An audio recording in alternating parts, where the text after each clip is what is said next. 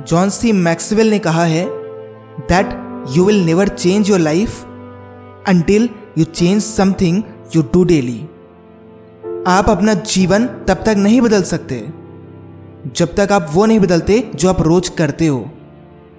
सीधा सा मतलब है कि अगर आपको अपनी लाइफ को बदलना है तो आपको अपनी हैबिट्स को बदलना होगा, आपको अपनी आदतों को बदलना होगा क्योंकि वही आदतें आपको अलग बनाती हैं और वही अलग इंसान जीवन में कुछ अलग पाता है।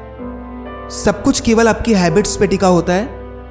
अगर आपने सबसे अच्छी हैबिट्स को अपना के उस पर काम करते चले गए कंसिस्टेंसी से काम करते चले गए, जो भी काम आपको करना है, आपको सक्सीड होने से कोई रोक भी नहीं सकता।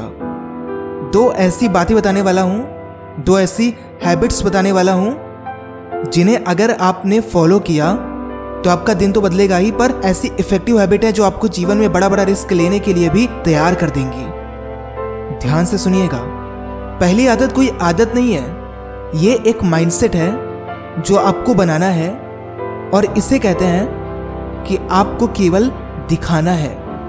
वो कहते हैं ना कि इस दुनिया को सुनाई कम और दिखाई ज़्यादा देता है। इसलिए आप बोलने की अपेक्षा करके दिखाने में भरोसा रखिए। किसी से बोलो ही मत, शांत रहो। बैठ जाओ कमरे के अंदर, बिल्कुल अकेले और केवल काम करते रहो। किसी को मत बोलो कि क्या कर रहे हो। अगर कोई कह रहा है कि ये कर रहे हो हाँ ठीक है, ये कर रहा हूँ। शांत रहो। मत बताओ कि आपने कितनी मेहनत की है।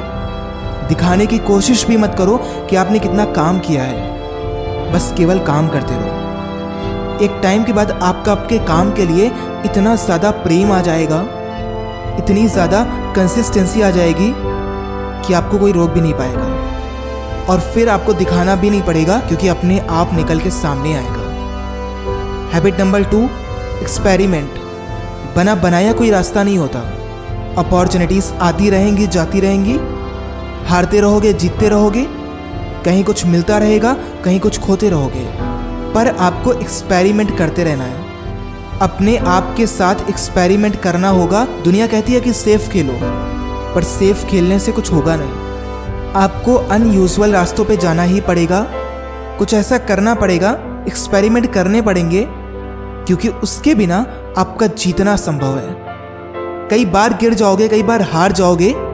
कई बार तो लगेगा ही नहीं कि अब कुछ सही हो सकता है, और उन्हीं एक्सपेरिमेंट्स में से एक ऐसा एक्सपेरिमेंट आएगा।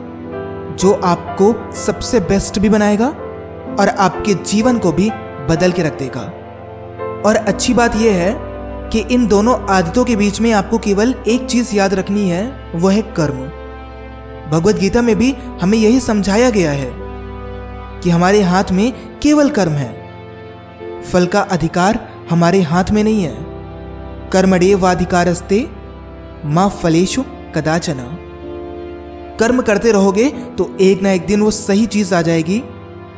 एक ना एक दिन वो ऐसा काम मिल ही जाएगा, जिसमें आप पूरी तरह परफेक्ट होंगे, जिसमें आप सबसे बेस्ट होंगे। और उसके बाद आपको ना तो किसी को बताना पड़ेगा, और ना ही एक्सपेरिमेंट करना पड़ेगा। याद रखिएगा एंटिल देन बी अनस्टॉपेबल